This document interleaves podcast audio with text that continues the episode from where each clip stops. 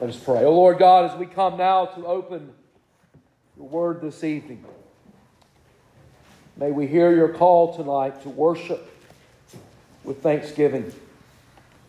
May we see, O oh God, the reasons to worship you with thanksgiving and the results. Lord, and we ask that you would pour out your Spirit upon us to give us understanding this evening. And you would bless the reading hearing and preaching of your word. And we pray this in Jesus' name. Amen. If you are able to remain standing, please do so and turn in your copies of God's word to Psalm 111.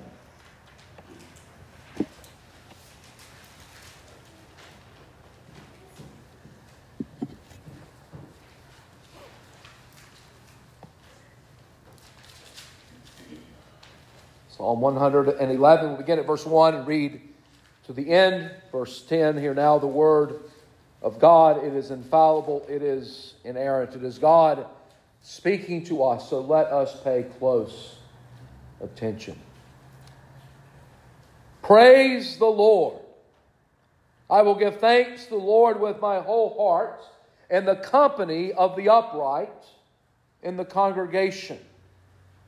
Great are the works of the Lord, study, studied by all who delight in them. Full of splendor and majesty is his work, and his righteousness endures forever. He has caused his wondrous works to be remembered. The Lord is gracious and merciful. He provides food for those who fear him. He remembers his covenant forever. He has shown his people the power of his works in giving them the inheritance of the nations. The works of his hand are faithful and just. All his precepts are trustworthy. They are established forever and ever to be performed with faithfulness and uprightness. He sent redemption to his people he has commanded his covenant forever. Holy and awesome is his name. The fear of the Lord is the beginning of wisdom. All those who practice it have a good understanding. His praise endures forever. The grass withers and the flower fades away, but the word of our God endures forever. You may be seated.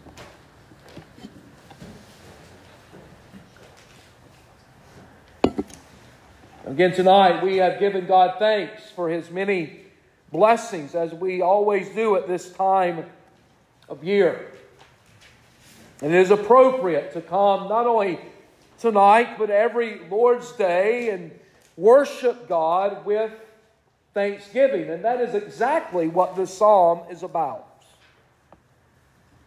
How we who are to worship God, we are to worship Him with thanksgiving. Psalm 111 and the Psalms that follow were, were penned by David for the service of the church and their solemn feast. This is rightly called a psalm of praise. Praise the Lord, or hallelujah, praise the Lord, hallelujah, praise Jehovah. The very beginning of this psalm tells us that we must address ourselves to the use of this psalm with hearts that are disposed to praise God. Now, hopefully, by way of our Thanksgiving testimonials, they got those testimonials got our hearts disposed tonight to praise Him. So the psalmist is exhorting God's people.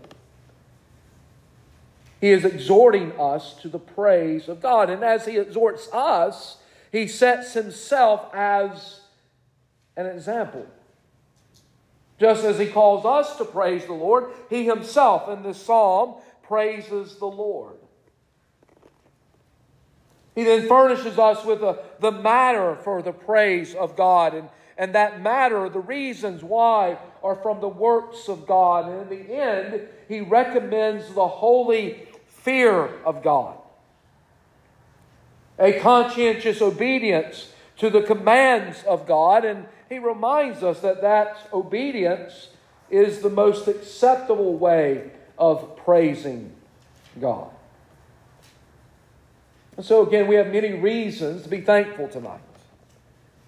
Many reasons to come and to praise our God. And so, there are three things I want us to, to hear and see tonight from this psalm. And first of all, I want us to hear the call to worship God with thanksgiving. That call is given to us in verse 1. Praise the Lord, or praise Jehovah. I will give thanks to the Lord with my whole heart and the company of the upright in the congregation. The psalmist here declares his intention, and it is simply this he is going to praise his God. Hopefully, that is our intention this evening. That is our intention every time we gather together in public corporate worship.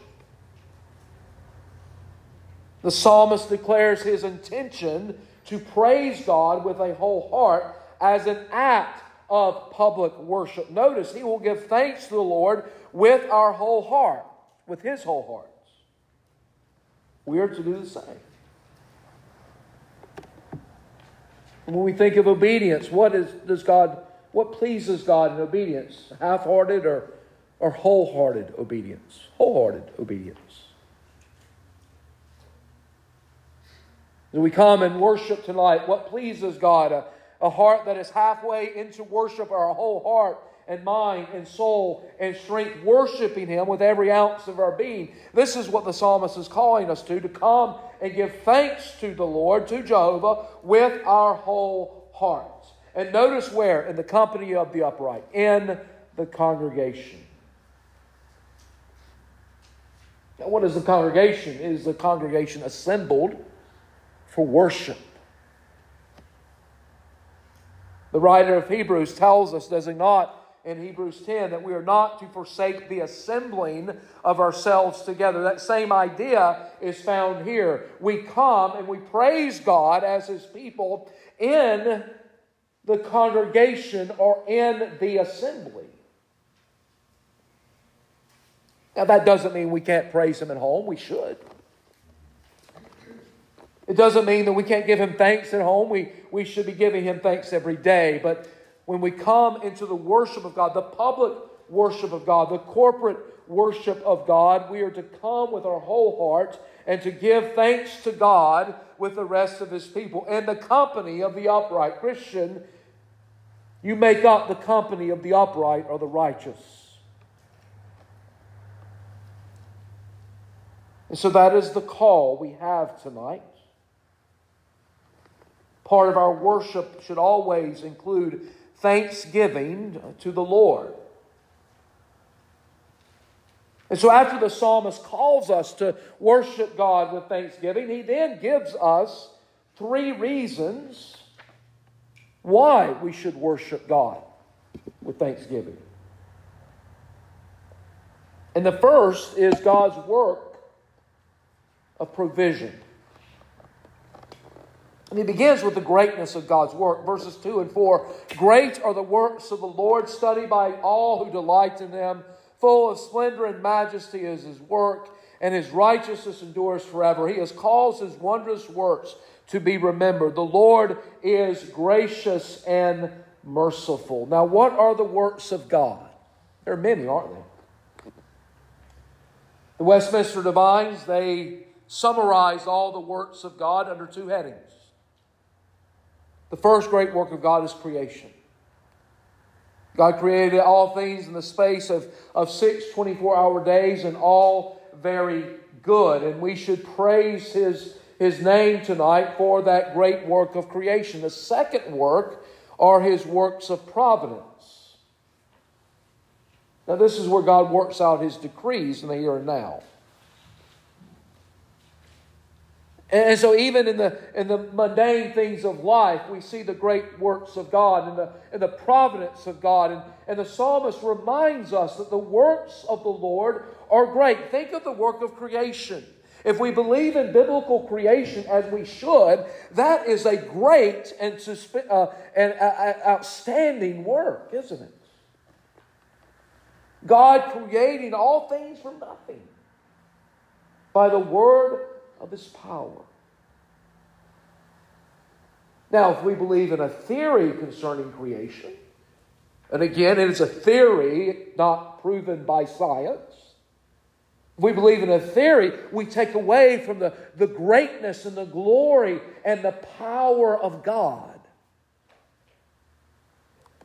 Now, God could have created all things in an instant.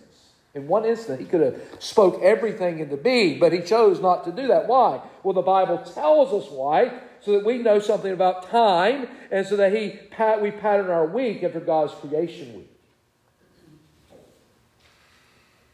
We think of the greatness of God's works uh, of providence. Do you thank God when you make it safely home from a trip? Not knowing what you may have missed in His providence. You thank Him for that great work of redemption that He has given us through, through Christ. And so these great works, they are to be studied, and all who study these great works, they delight in them. Children, young people, when you study creation, you'll delight in your God. When you study in the, in the works of providence, it causes us to delight in our God. Now, where do we study these things? Well, one place is church history, right? We see how God has worked in history. And it brings us great delight in God. Now, the psalmist describes God's works in general, and then he speaks of certain attributes of the Lord, his eternal righteousness. Verse 3 Full of splendor and majesty is his work, and his righteousness endures forever. God is righteous in all of his ways, and he has always been righteous. He has always existed. God has always been. Genesis 1 1. Again, we go back to Genesis for so much, right? In the beginning, God. Now, what does that tell us? That God has always been. And he has always been righteous. His righteousness is eternal, but also God is gracious. Now, we named many reasons tonight to be thankful because of God's grace. The ultimate part of that is, is the redemption that He has given us through Jesus. If you're a Christian tonight, you're a Christian because of the grace of God. You are a Christian not only because of the grace, but of God, but as the psalmist reminds us, because of the compassion of God as well. It is God who provides food for those who fear Him. Now, we don't think much of God providing us food, do we? We should. Now, if God in His providence was to send to us some very difficult days in the future where we wonder if we're going to eat, it will cause us to think more clearly about the food that God provides. But if God does send those days to us, notice what verse 5 says He provides food for those who fear Him. Christian, you will not go hungry. God will provide.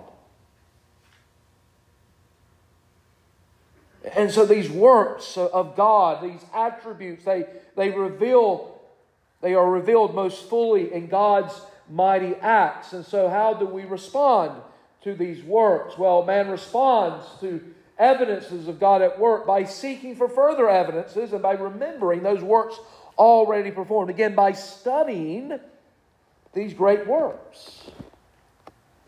And so, again, we've, we've spoken a little bit of God's provision in, in verse 5. Look at, at verse 6 as well. He has, or the latter part of verse 5 first. God remembers his covenant forever. Not only does he provide food for those who fear him, he remembers his covenant. What covenant?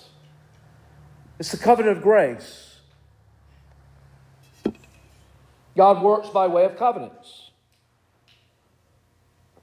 And there are two. The first is the covenant of works. That was entered into with our first parents, and they failed. in keeping that covenant. But immediately after that, God was gracious and He told them of the Redeemer.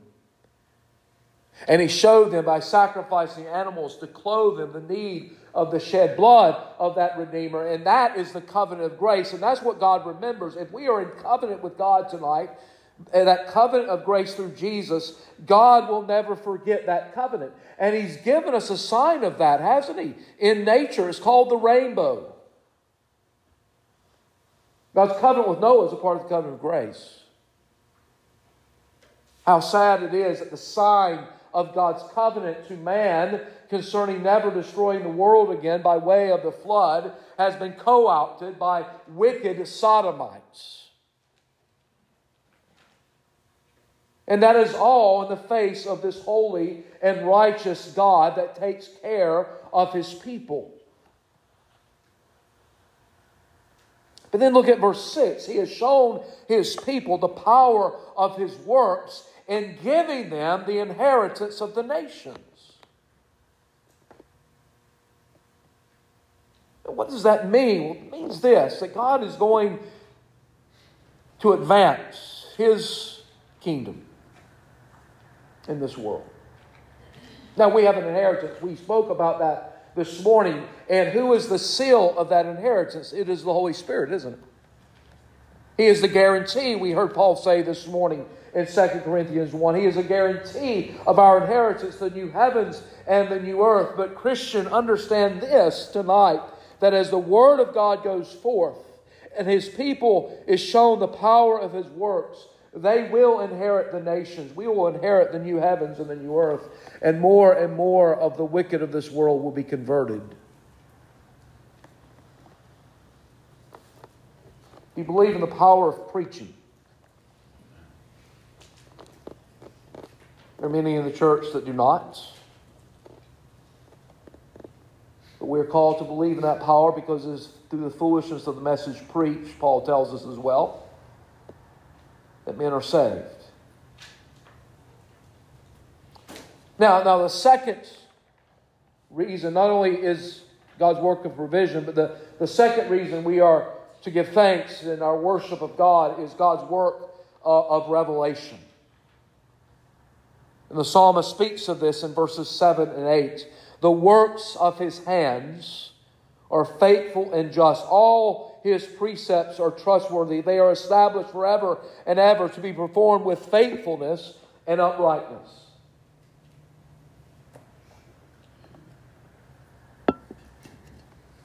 First of all, the works of God's hands are faithful and just. Now, our works many times are not faithful.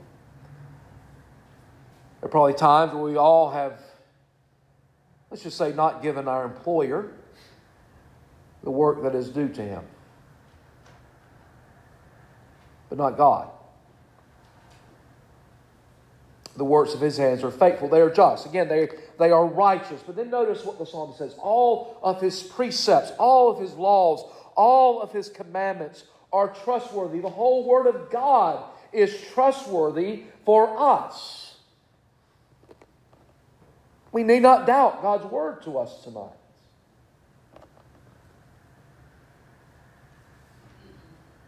Whatever God says, it's true and righteous. And his word will be performed, the psalmist says in verse 8, with faithfulness and uprightness. God is faithful, God is upright, and so the word, his word will be performed and fulfilled with that same faithfulness and uprightness.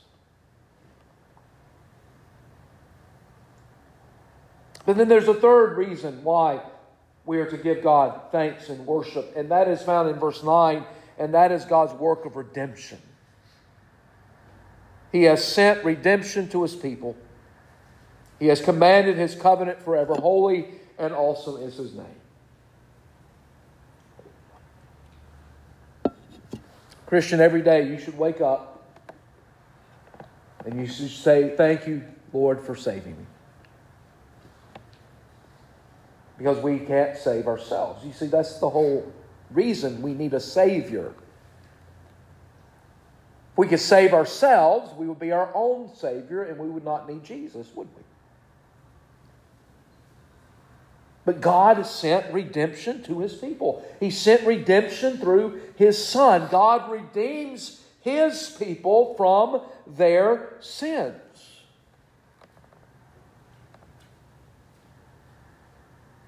Now, some people hear that and they don't like that. What do you mean God redeems his people from their sins? Do you remember the name that was given by the angel for Joseph? You shall call his name Jesus, for he shall save his people from their sins.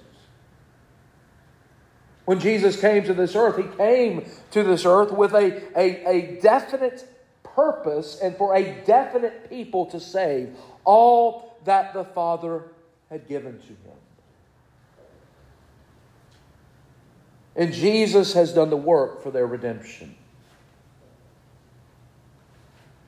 Again, why? Because God remembers His covenant. He has commanded His covenant forever, and holy and awesome is His name.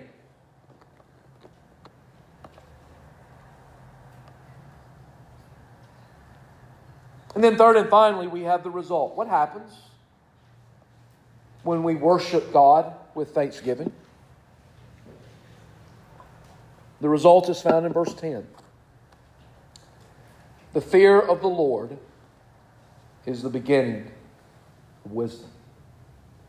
Christian, when you come and you worship God with thanksgiving, you recognize His works and, and all that He has done for you, and you, and you bow down, and you praise His holy name, what does that lead to? It leads to the fear of the Lord. And, and all throughout the wisdom literature of the Bible, the fear of the Lord is the beginning of wisdom. Now, what is that fear? Before we were believers, the fear was what? It was a fear of judgment, and rightly so. Before God saved us, we feared that God would cast us into hell. Now, we may not have thought about that. Maybe God used that fear to convert some of us. But when God saved us, the, the fear changed from a fear of judgment to a fear that is a reverence for God. And so tonight we've gathered in fear, but it is a reverence. And that is the beginning of wisdom. If you want to know what is wrong with our nation, it is this point tonight that they do not fear God. And if you want to know why God is judging us, it is because of that. We have fallible men trying to be God.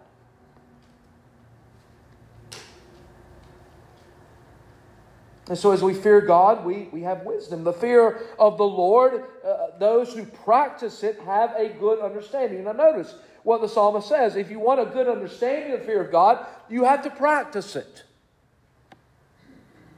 You can't just give it lip service.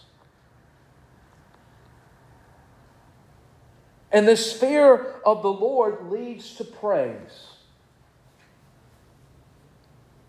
It leads to adoration. It leads to service to the Lord. The psalm ends much like it began. His praise endures forever. So, what application can we make here tonight? Well, we are called to worship the Lord with thanksgiving every Lord's Day.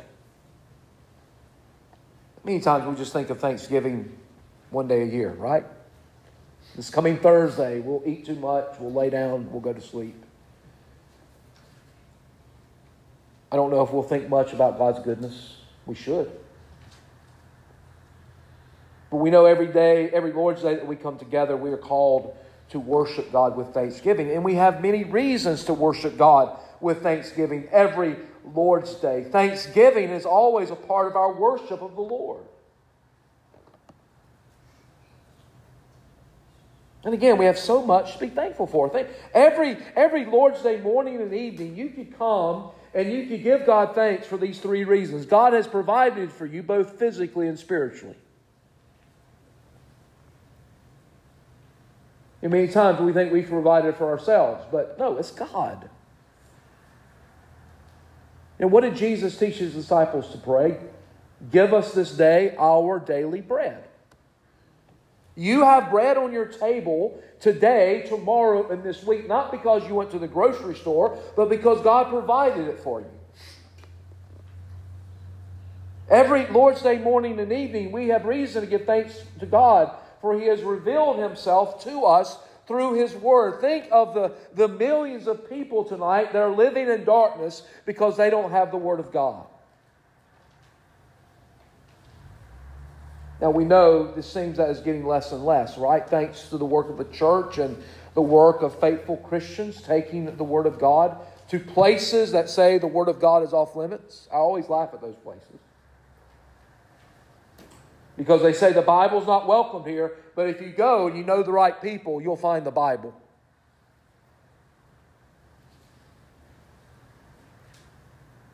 But you have every reason to thank God tonight because He has revealed Himself to you through the Word and He has given you understanding. And every Lord's Day morning and evening, we have reason to give thanks to God because God has redeemed us solely by His grace and mercy and based on His covenant. And that promise extends to our children. Our parents, are you not glad of that tonight? That, that when Peter was preaching the day of Pentecost, he said uh, the, uh, for the crowd to repent and believe the gospel, for the promise is for you and for your children, the promise of the gospel. And to all whom the Lord our God will call. Second, as we worship God with thanksgiving, we will have the fear or the reverence of the Lord. You want to be wise tonight? Then fear God and keep His commandments. That was the last great bit of, of, of command that Solomon gives at the end of Ecclesiastes, isn't it? Fear God and keep His commandments. That's, that's the end of it all. That's the end of it. If you want a successful life, then you fear God and keep His commandments. And as you do that, as you fear the Lord, as you reverence the Lord, you will have a good understanding of the one true God. You will have a good understanding of your dependence upon Him for everything, but especially your dependence upon Him for eternal life.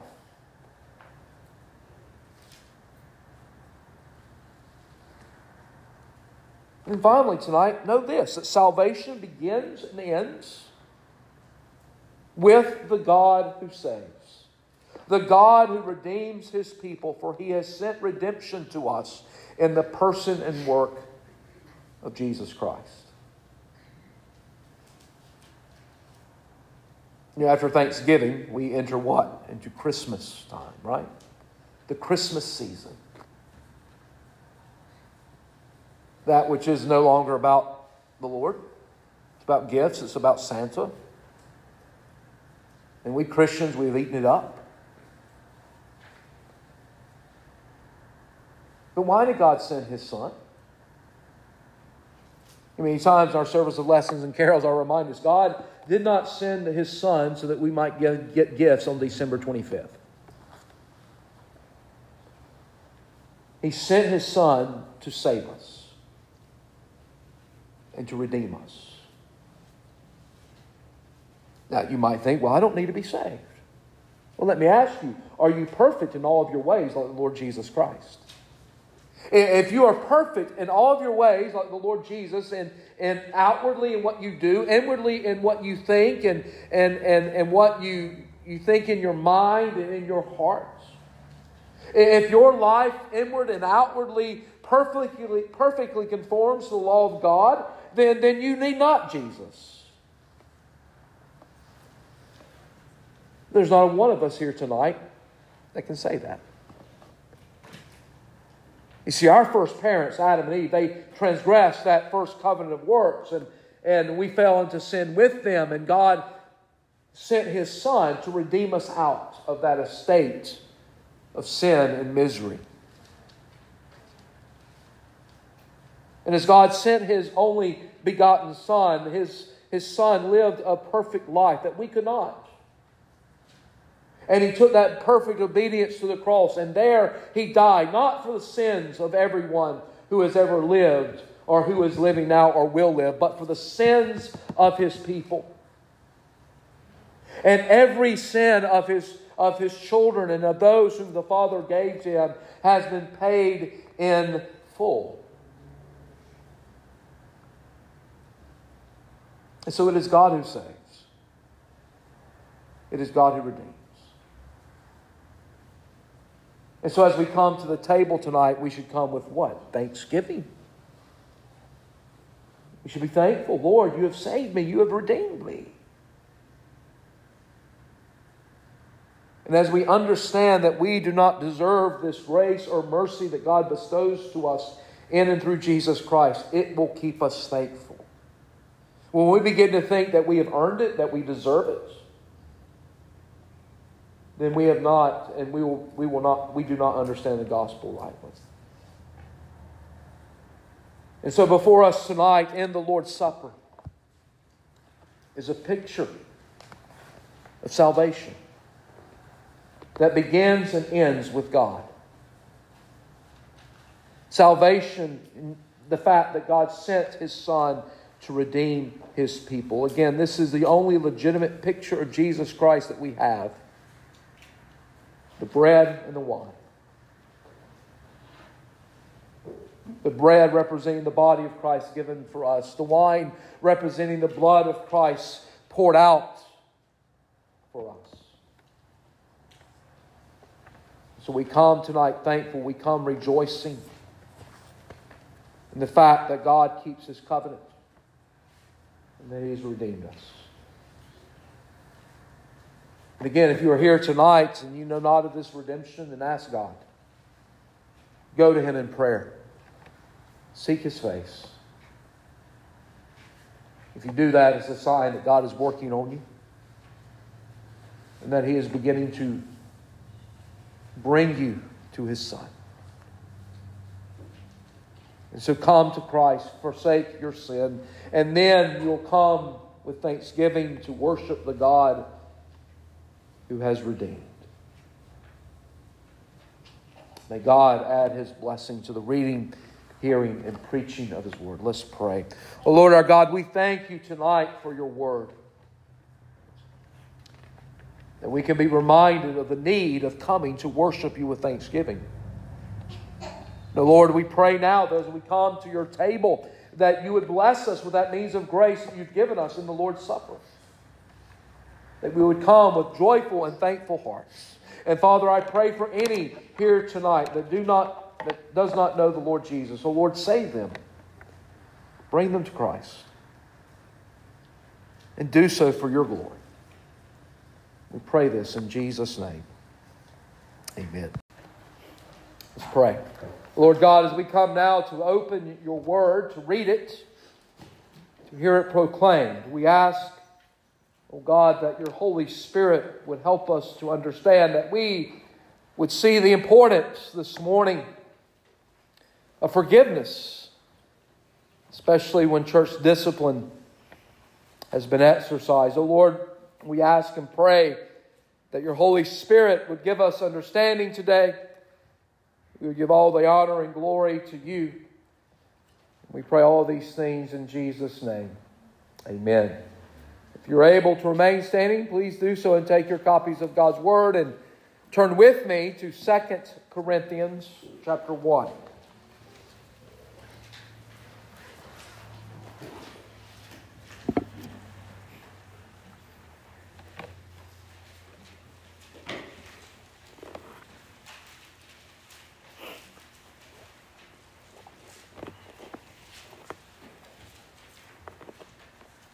2 Corinthians 1, we'll begin at verse 23 and we'll read through verse 11 of chapter 2. Hear now the word of God. It is infallible, it is inerrant. It is God speaking to us, so let us pay close attention.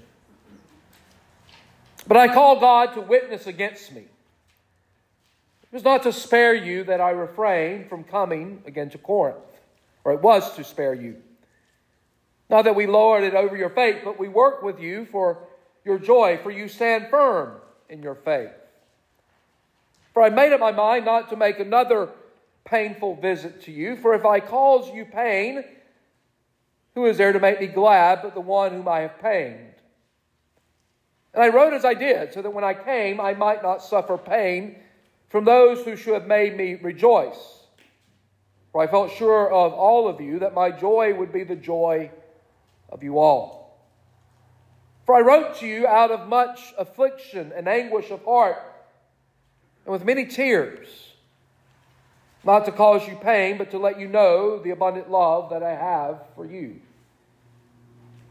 Now, if anyone has caused pain, he has caused it not he has caused it not to me, but in some measure, not to put it too severely, to all of you. For such a one, this punishment by the majority is enough. So you should rather turn to forgive and comfort him, or he may be overwhelmed by excessive sorrow. So I beg you to reaffirm your love for him. For this is why I wrote, that I might test you and know whether you are obedient in everything. Anyone whom you forgive, I also forgive. Indeed, what I have forgiven, if I have forgiven anything, has been for your sake in the presence of Christ, so that we would not be outwitted by Satan, for we are not ignorant of his designs. The grass withers and the flower fades away, but the word of our God endures forever. You may be seated.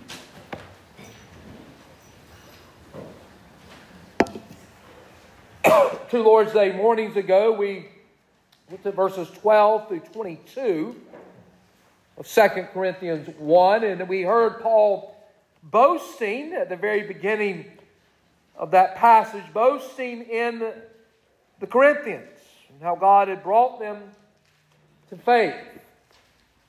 We then heard of Paul's change of plans and why those change of plans took place, and finally, his authenticity. Now, again, there were some in the church of Corinth. They were saying to the Corinthian believers, You can't trust Paul. After all, he said he was coming to you and he didn't. He said he was going to visit you and he has not yet come. So you cannot trust him. And so Paul continues to write. The, the chapter division here is, is unfortunate because Paul continues to write about what we looked at last Sunday morning as well. He continues to speak about his visit to Corinth, about the consequences and effects. But we also have new material introduced here as well in the latter part of our passage, and it deals with something that Paul dealt with in 1 Corinthians chapter 5. Now, if you remember that chapter, you know that Paul in that chapter wrote to the Corinthian church to deal with the man who was having an improper relationship with his father's wife. And so Paul wrote to them saying that that man must be disciplined by the church. And so, why is church discipline important? We we hear the outcome of the discipline here this morning. But why is such discipline important? Well, it is important for the honor of Christ and the purity of the church. In order for the name of Christ not to be sullied, there must be church discipline. In order for the church to remain pure, there must be church discipline. It is difficult, but it is necessary. Without church discipline, the church will become corrupt. Sin will grow in the church, and eventually, this, that sin that is not disciplined will infect the whole church. And church discipline is a mark of a true church of Jesus Christ. That's one of the things we learn not only from Scripture, but from the reformers. If you're to be a true church of the Lord Jesus, then church discipline must be practiced. If there is no church discipline, there is no true church of the Lord Jesus. And so this morning, again, we see the outcome of that discipline that Paul encouraged and, and commanded, really, the Corinthian church to do back in 1 Corinthians. And we see or hear two things in our text this morning. We first hear of a, of a painful visit that Paul speaks of, and then how the church is to forgive the sinner. But we begin with a painful visit in the latter part of chapter 1 and through verse 4 of chapter 2. In verse 23, Paul says, But I call God to witness against me, It was to spare you that I refrained from coming again to Corinth. Now, at the end of our text last week, Paul informed his readers that they belonged to God. And they knew that they belonged to God because God put his seals of ownership upon them and upon us, the Holy Spirit. Because of that, the Corinthians could count on God's faithfulness. And so Paul calls on God to be a witness of the truth. Paul here is saying, if I'm not telling the truth, that God has every reason to punish me. God has every reason to judge me. Paul knows that God is able to take his life if he should speak a lie. And so Paul is calling uh, God as witness to, so that the Corinthians might know uh, why he did not come on that painful visit. It was to spare them that pain. Paul here reveals the, the reason for not returning to Corinth as he had promised. Paul had visited them in an attempt to take care of the trouble in the church, and after this visit, he decided not to return so that the Corinthians might repent, but also so that Paul might demonstrate his love for them. He goes on in verse 24 Not that we lord it over your faith, but we work with you for your joy, for you stand firm in your faith. Now, in verse 23, Paul is using the singular. Here, he's using the, the plural. And he speaks not of himself, but of, of the associates with him, those who would go and preach with Paul, those who had been with him in Corinth. He tells them, we, we do not have lordship over your faith.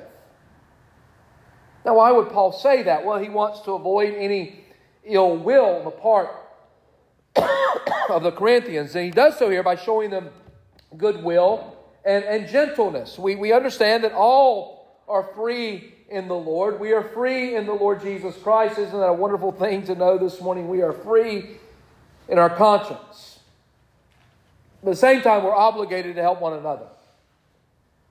So Paul writes that he and his partners, they do not lord it over the faith of the Corinthians. They are not tyrants. They are not dictators. They are ministers. And they desire to minister to them. And they are also helpers, he says.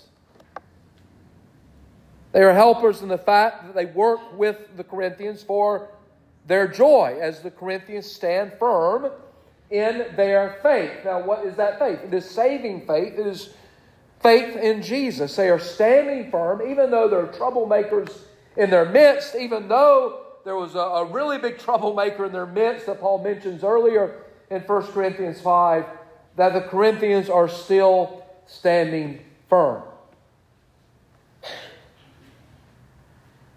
And so Paul says again that he is joyful. Uh, their joy for the Corinthians. He rejoices that the Corinthians are standing firm in their faith and developing their faith will bring stability, it will bring growth, it will bring happiness in the church in the Lord Jesus Christ. And that's why developing faith is so important. As Christians, we are called to grow. We are called to work out our salvation with fear and trembling. Part of what you're doing here is to do that, to grow in the grace and knowledge of the Lord Jesus Christ. And as we grow together as the body, there'll be stability, there'll be growth, there'll be happiness in Christ. And so Paul continues in verses 1 and 2 of chapter 2. He said, For I made up my mind not to make another painful visit to you for if I cause you pain, who is there to make me glad but the one whom I have pained? Paul says he's come to a decision not to visit, not to pay the Corinthians another visit. Why? Because it would bring grief. Now, Paul is not speaking of that initial stay in Corinth, but he, he's speaking of another visit uh, after he had composed First Corinthians. And Paul went. It was not a pleasurable thing, and he wanted to spare the Corinthians heartache, and he wanted to spare them that heartache and grief that they had experienced before. And so in verse 3, he says, And I, I wrote as I did, so that when I might when I came, I might not suffer pain from those who have, should have made me rejoice, for I felt sure of all of you that my joy would be the joy of them all. Paul wrote to them to and exhorted them to rectify the situation in the church. He wanted them to be joyful. He, he wanted them uh, to be joyful in the Lord, to eliminate any hard feelings that had arisen between them, and he did not want to afflict his readers anymore. And Paul here is showing his love for the Corinthians. Now we know in 1 Corinthians, Paul was quite harsh, wasn't he? He was harsh upon them, and they needed it. The church there was, was, was in great danger, and Paul had to be harsh. And he even mentions that sorrowful letter that he wrote, which was to show them his love. And, and this reminds us uh, uh, of a parent, doesn't it? Are times where parents sternly reprove their, their sons or their daughters. Why? Because they love them. Children, if you are reproved by your parents, it's because they love you, not because they want to ruin your fun. And so Paul here wants to show that kindness and love. And he says in verse 4 For I wrote to you out of much affliction and anguish of heart and with many tears, not to cause you pain, but to let you know the abundant love that I have for you all. The situation in Corinth caused Paul great, we might say, overwhelming heartache. He was grieved by what had happened, and so he writes to them and he wrote to them so that they might know that he still loved them so they might know that he cared for them. And so, second of all, he then takes that into the, the important thing that the church was to do concerning the sinner. That was to forgive the sinner. Turn back for a moment to, to 1 Corinthians chapter 5, because it is there that Paul spoke to them previously concerning this sinner. 1 Corinthians 5, beginning at verse 1, it is actually reported that there is sexual immorality among you, and that of a kind that is not tolerated even among, even among pagans. For a man has his father's wife, and you are arrogant. Ought you not rather to mourn? Let him who has done this be removed from among you. For though absent in body, I am present in spirit, and as if present, I have already pronounced judgment on the one who did such a thing. When you are assembled in the name of the Lord Jesus and my spirit is present with the power of our Lord Jesus, you are to deliver this man to Satan for the destruction of the flesh, so that his spirit may be saved in the day of the Lord. Your boasting is not good. Do you not know that a little leaven leavens the whole lump? Cleanse out the old leaven, that you may be a new lump as you really are unleavened. For Christ, our Passover lamb, has been sacrificed. Let us therefore celebrate the festival not with the old leaven, the leaven of malice and evil, but with the unleavened bread of sincerity and truth. I wrote to you in my letter not to associate with sexually immoral people. Not at all meaning the sexually immoral of this world or the greedy and the swindlers or idolaters, since then you would need to go out of the world but now I am writing to you not to associate with anyone who bears the name of brother if he is guilty of sexual morality or greed, or is an idolater, reviler, drunkard, or swindler, not even to eat with such a one. For what have I to do with judging outsiders? Is it not those inside the church whom you are to judge? God judges those outside. Purge the evil person from among you. And so Paul was clear, wasn't he, in 1 Corinthians, what they were to do with this man. And so what is the outcome? Well, the outcome is this that this man had repented. And that's the purpose of discipline, isn't it? Anytime a member of the church is disciplined by the church, it's not to embarrass them, it's not to make them look bad. The ultimate purpose is so that they will repent of their sin that they so stubbornly would not repent of until the discipline came and be restored fully to the church. In verse 5, Paul says, Now if anyone has caused pain, he has caused it not to me, but in some measure, not to put it too severely, to all of you. It seems that Paul hesitates for a moment as he writes this verse. The thought Paul tries to express is that a certain man has brought grief to the church.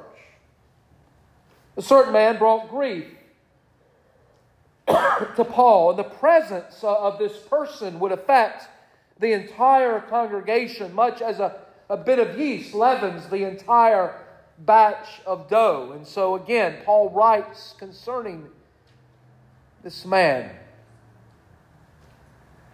And notice what he says in verse 6. For such a one, the punishment or this punishment by the majority is enough. So you should rather turn to forgive and comfort him, or he may be overwhelmed by excessive sorrow. The church did what Paul had commanded. They dealt with this man. No doubt they even put him out of the church, handed him over to Satan as Paul had commanded. And now Paul says that is enough. He has repented. He has turned from his sin. And so, what were they to do then? They were to forgive this man and comfort him. They were to be merciful to the penitent sinner. They were not to prolong the duration of his punishment now that he had repented. They must change their thinking from removal to acceptance and receive this man once again as a brother from condemnation to restoration, from judgment to forgiveness, from indignation to encouragement. And that's what happens when a person is disciplined in the church and they come with true, genuine repentance and they confess that sin, then that person is to be restored. Simon Kistemaker put it this way if there is genuine repentance, there must be full scale reinstatement. If God forgives the sinner, the church must do no less. We are to forgive, are we not? We are to forgive the sinner who has repented of their sin in the context of the church. And this forgiveness, as Paul reminds the church, must be full. Not a partial forgiveness. Christian, are you glad that God does not partially forgive you? But that in Christ you are forgiven in full? If there's partial forgiveness, guess what? You and I, we would have to suffer in hell for that part that Christ has not forgiven. And so the church is to be a place when the disciplined member repents that he is welcomed back. So that he would not have excessive sorrow. Paul continues in verse 8 So I beg you to reaffirm your love for him, for this is why I wrote that I might test you and know whether you are obedient in everything. The Corinthians all were to forgive this man, they were to affirm their love for this man. John Calvin said, stated this Whenever we fail to comfort those that are moved to a sincere confession of their sin, we play into Satan's hands. And why is that? Well, if we do not reaffirm our love for the, the sinner who is repented and being restored back to the church, and that sinner is discouraged. And they think, well, what was the use in that? Why did I confess my sin before the church and repent of it if this is how I'm going to be treated by those who claim to love me? And so Paul wanted to know whether the Corinthians would be obedient, whether they would listen whether they would uh, administer the church censure to keep the church pure. But now, he says at the same time, he, he counsels them to restore this repentant sinner in Christian love. And he goes on in verse 10 Anyone whom you forgive, I also forgive.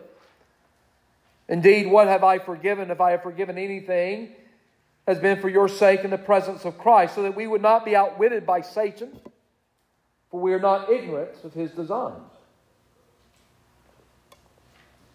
Paul says that he forgives this man just as the church forgives. That he holds no grudge against the offender.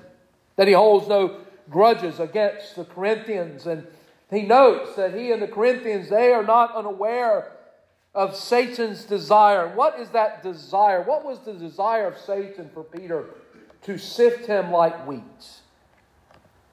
And that is the same desire that Satan has here this morning with us to sift us as wheat and to cause us spiritual ruin.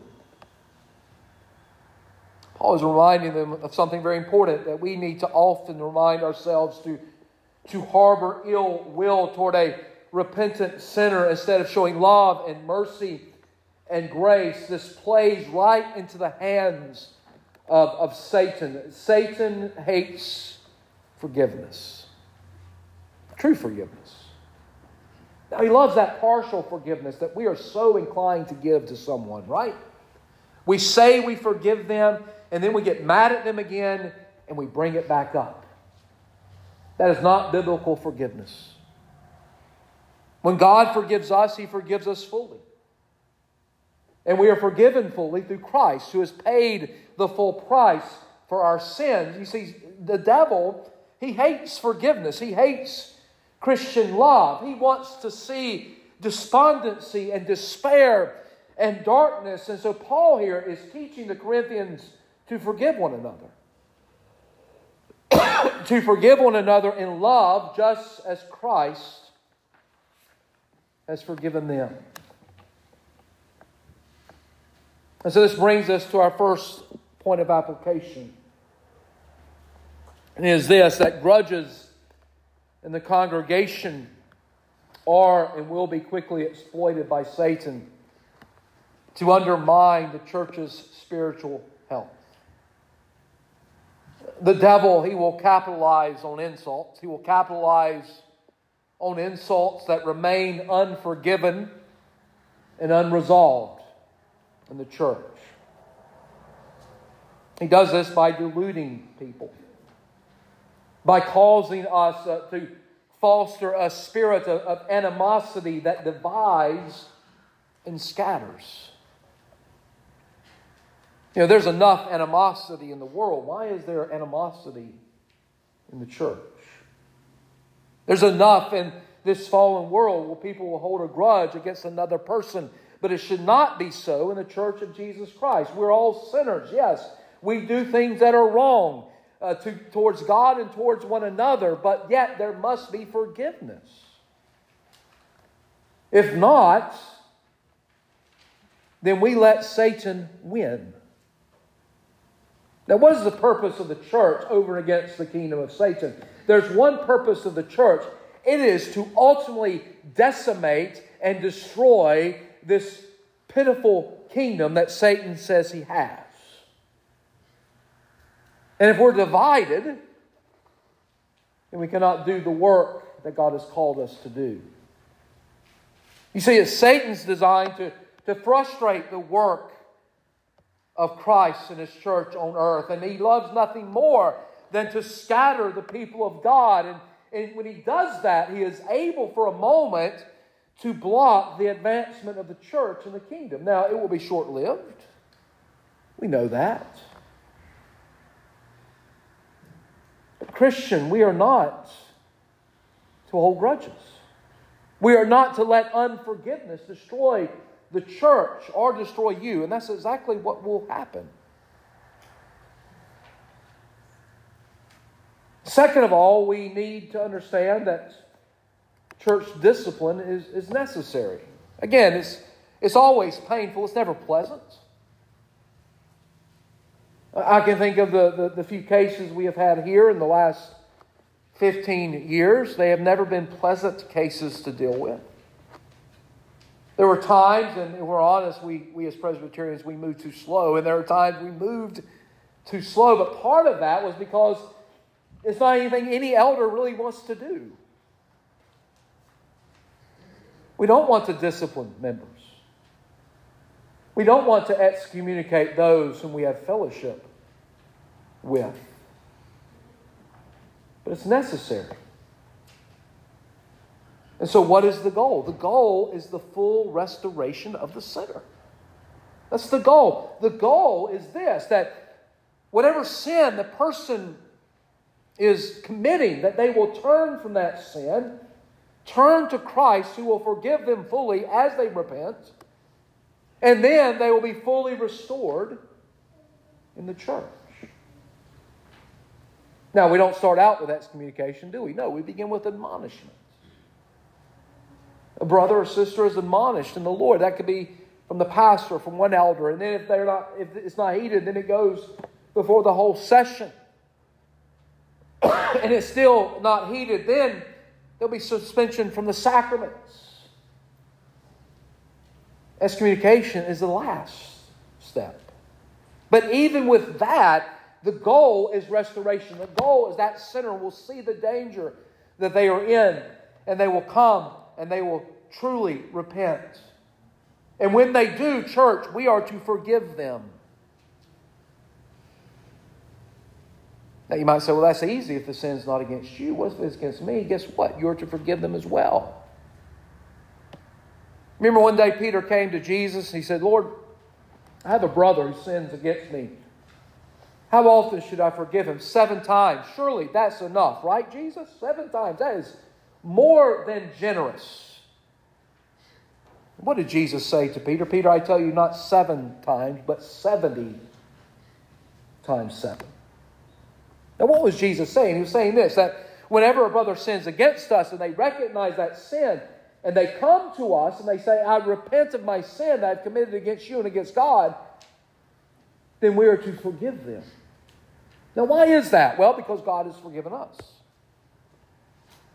Let me ask you, how many sins did you commit this week?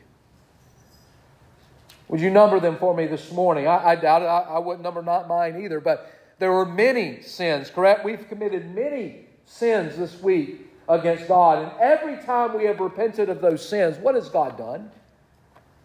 He has forgiven us. And that should be the way it is between brothers and sisters in the Lord. We sin, yes, we will sin against one another. We may sin a lot against one another, but when there is true repentance, there is to be true forgiveness. You see, we are to forgive much because God, through Christ, has forgiven much. And we see that this morning in the Lord's Supper, do we not?